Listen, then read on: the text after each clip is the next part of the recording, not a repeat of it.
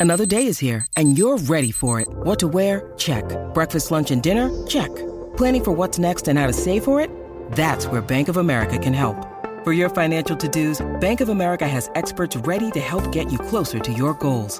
Get started at one of our local financial centers or 24-7 in our mobile banking app. Find a location near you at bankofamerica.com slash talk to us. What would you like the power to do? Mobile banking requires downloading the app and is only available for select devices. Message and data rates may apply. Bank of America and a member FDIC. We're really lucky to have access to him. He does such good work on Sky Sport alongside some very smart footballing minds. And after a weekend which uh, the heart rate would have been up, down, everywhere. Let's chat to Jacob Spoonley about some football. Afternoon, Jacob. Great to have you on the show, mate. Good afternoon, Louis. Thank you very much for having me, mate. And apologies, I've just been chasing a puppy uh, who got off the leash. So I'm outside. Um, I'm trying to find a sheltered area at the moment, but we'll get there in a second, mate. What's your uh, what's your latest kind of beep test score, mate, or your Bronco uh, stats? Are you, how's the nick of a retired athlete like yourself?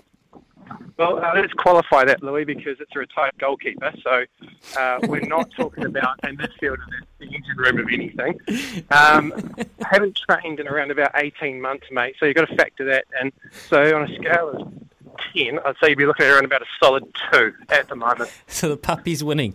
The puppy the puppy is, uh, he's got a, a, bit of a handicap towards him. Hey, great to have you on, mate. And I, I, think the, the best place to start for us, and we'll start with the Phoenix and work backwards from there, everything else football. What's the pulse of the, the Phoenix Nation? Like, where's, where is everybody at a couple of days on after we've taken some deep breaths? Uh, I think there's still a bit of residual angst, um, is probably the best way to describe it. Um, and what we're talking about, of course, is not uh, one refereeing decision, but a series of refereeing decisions that the Nix were on the wrong end of at the weekend. Um, and just to really kind of catalogue them, Louis, what we're talking about is two red cards and then two penalties. And the two penalties came well into stoppage time. Um, and they were questionable, I think, um, to say the least. Uh, I think the fans are still frustrated. Um, it doesn't bode well. It doesn't paint a good picture when you're talking about Sydney FC playing at home um, and the conspiracy theories that uh, do kind of play in and around that. What I would say is that we're not talking about um, a referee that is refereeing a son or daughter's football match on a Saturday morning. This is a referee that's been to the World Cup that is professional a professional competition, and um, and somebody that's been given a fixture of the round, or at least one of the fixtures of the round, and that's quite prestigious. So when we're talking about big moments, um, you'd hope that you get the majority of those right, and from what I can see, the majority weren't correct. It, the more we talk about it, and the more I read it, about it, and the more I think about it, it just strikes me as a topic and a conversation we'd be having during the NRL season around unconscious bias to, against the Warriors and how can professional referees that have had this much experience get away without repercussion? What is the A League's protocol around accountability? Is there a referee's boss or a, a boss of the football itself who can review the stuff and work out whether the, the referee or the team itself gets uh, the officiating team gets dropped and has to go play reserves for a week. What's that like in the A League? Well, there is. There's a head of referees, and um, that's controlled by Football Australia, so it's not um, an APL or an Australian Professional Leagues matter. Uh, and that's part of the divorce that happened between Football Australia and APL, is that uh, FA rather got to maintain um, a, uh, some sort of regulatory control over uh, over the competition. And what I think we'll probably see is uh, an indication as to any sort of consequence um, in relation to the ongoing employment of referees. I don't think we're going to see a transparency around um, kind of the critical analysis that goes on in terms of assessing Shaun Evans um, from the weekend. And I've got to be clear as well, Louis, this isn't just a matter uh, that focuses on Shaun Evans. Shaun made a call um, in relation to the first penalty. And Tim Payne's hand is raised and it's near the ball. I haven't seen any conclusive footage that indicates that his hand doesn't actually touch the ball. And from what I've heard, the penalty uh, itself was given for contact following the header from the Sydney player, and that ended up in Tim Payne's back. So, with that sort of pressure, with the, the pace of the game at that point and the, the emotional energy that's been extended. Um, Shaun Evans should rightly feel as though he should be supported by VAR in those sorts of instances. And there was Kate Yennesis, I think, is the VAR that was overseeing the match on the weekend. He's got the time to slow it down. They can draw the emotion out of the out of the uh, circumstance and then provide an objective account of what actually happened. And we didn't see that. And I think that's the frustrating thing from my perspective is that it's the team of officiating that came up with the series of decisions. And I've got to also say, mate, that it's a tough job and uh, you're not always going to get it right. I mean, the Phoenix players have made mistakes over the course of the season, and I appreciate that. It's just in the circumstances, the, the a series of big calls, there was an aggregation, and they didn't seem to go in the Phoenix's favour. That's the frustrating point here. Yeah, 100%. And completely get that, Jacob. You just want accountability. You just want to see, as a fan, addressed in a really mature and kind of transparent fashion.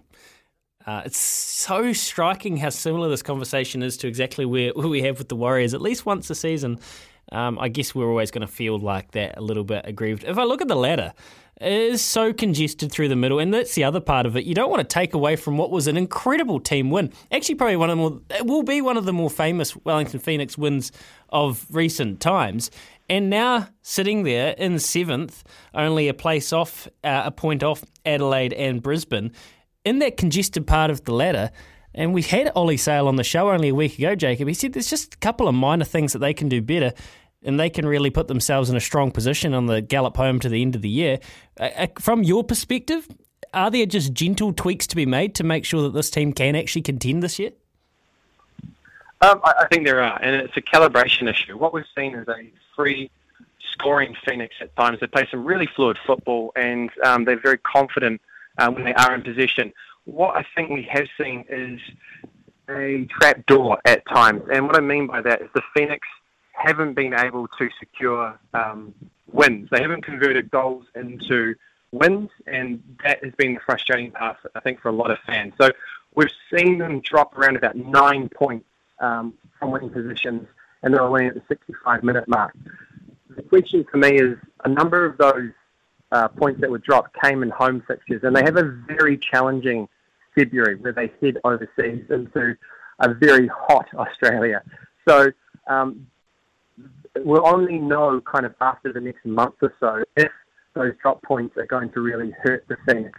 And in terms of your point in relation to the table, the Phoenix sits squarely in the middle of things if you take Melbourne City out. They're four points off bottom and they're four points off Western Sydney, who currently sit in second. So that kind of gives you an indication as to the mixture um, of the Phoenix's performance over the course of the season so far. They've done some wonderful things. They've scored some great goals. They've given highlights to the competition, and players are starting to announce themselves, particularly those imports. The issue for me is that in order to compete at that top end and to separate from yourself from the peloton, you do need to put a run together, and we just haven't quite seen that from the Phoenix. It's threatened at times, but now it's about executing and just being absolutely ruthless. And I've got to say, Louis, they were hyper focused potentially fixated on defending what they had in the weekend, which was a one goal lead. And that was really promising because it showed that the players are committed to making sure that they improve and they put together a complete performance. Yeah, no, you, have hit the nail on the head. And Ollie Sail, we are, by the way, Jacob, just to, so you know, we are huge Ollie Sail guys here. Like, we are massive Ollie Sail guys. so we, we'll, we'll name drop him as much as we can. And he, he just said essentially, we just need to concede less goals. And that comes down to simple focus matters, uh, man on man defending and being accountable. That, it's so simple when you kind of boil it down like that. It's obviously way more than that, and it is complex. But as a former keeper, himself because he, you know, you try and pump him up, and he's a humble dude. But Pete texted and said, oh, "We'll be lucky to hold on to him for much longer. He deserves an opportunity at a higher level." I'm not qualified to answer that. I don't really know. Where is Ollie Sail at? Is he starting to, you know, tick the boxes as a keeper that could have higher things on his agenda? It's a really good question, though, and I think it comes. You know, some some Phoenix fans might recoil at the suggestion that they could lose one of their better players, if not uh, one of their best players over the course of the last couple of seasons. And what I would say to that is that for the betterment of the club and for the betterment of football New Zealand, part of the business model of the Wellington Phoenix has to be player development and then uh, talent export.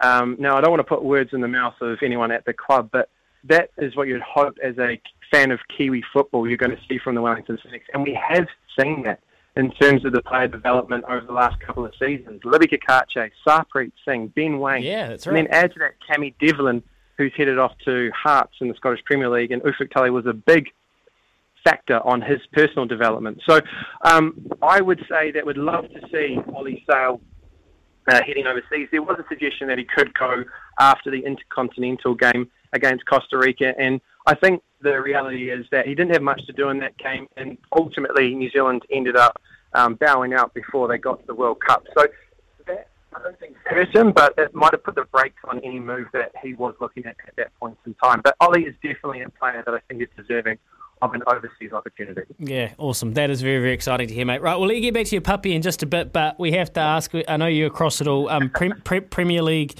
What is? I'll, I'll give. I'll handball it to you. You take it anywhere you want. What is something post Christmas that we need to know about the Premier League and the way that the uh, competition has just started to angle itself? I think that you're going to see a team or teams separate themselves, and Arsenal's doing that at the moment. Man City, um, we're expecting them to chase, and we just haven't seen that from them so far. But what I can tell you is that we will know what this Premier League chase is going to look like, what the title challenge is going to be at the end of January. January is such a congested fixture time for the Premier League. Literally, games come every three days, sometimes even sooner than that. And that puts a huge amount of stress on teams. And we've seen that from Liverpool. They do not have the horses to go strong at this stage of the season. Um, their midfield is very light, and I really hate saying it as a Liverpool fan, but you've got to query whether they've got a balanced enough team to compete and to even stay um, in the pace at this point in the season. So it's not necessarily a projection, but it is um, a comment about we'll know what's going to happen soon, Louis. Yeah, yeah. No, it makes perfect sense, mate. Awesome. Really, really appreciate your time, Jacob. Great to chat as always. Uh, enjoy the rest of your summer, and we'll talk again shortly, I'm sure. Lovely. I'll make sure I have uh, Maggie nice and tied up um, before. Mag- hey, Maggie, what sort of what sort of dog we? Maggie, it's Maggie. What what sort of dog is Maggie dog? We've got. Oh, unfortunately, we um we had to say goodbye to our border collie um uh, just before Christmas, uh, and Jay um had been with us for 11 years. She was a, a lovely, quiet, gentle. Oh. Um, small border collie. We've now got a very rambunctious, energetic, and uh, much more doggy uh, tricolour border collie called Mackie, who's uh, currently 14 weeks old and, and keeping uh, me very occupied, Louis. We're, we're a big Maggie show. We're a big Ollie Sail show. We're a big Maggie show. Things we are big on here this week. All right, we'll let you crack on, Jacob. See you, man. Lovely. Thank you very much, Louis. Have a great day.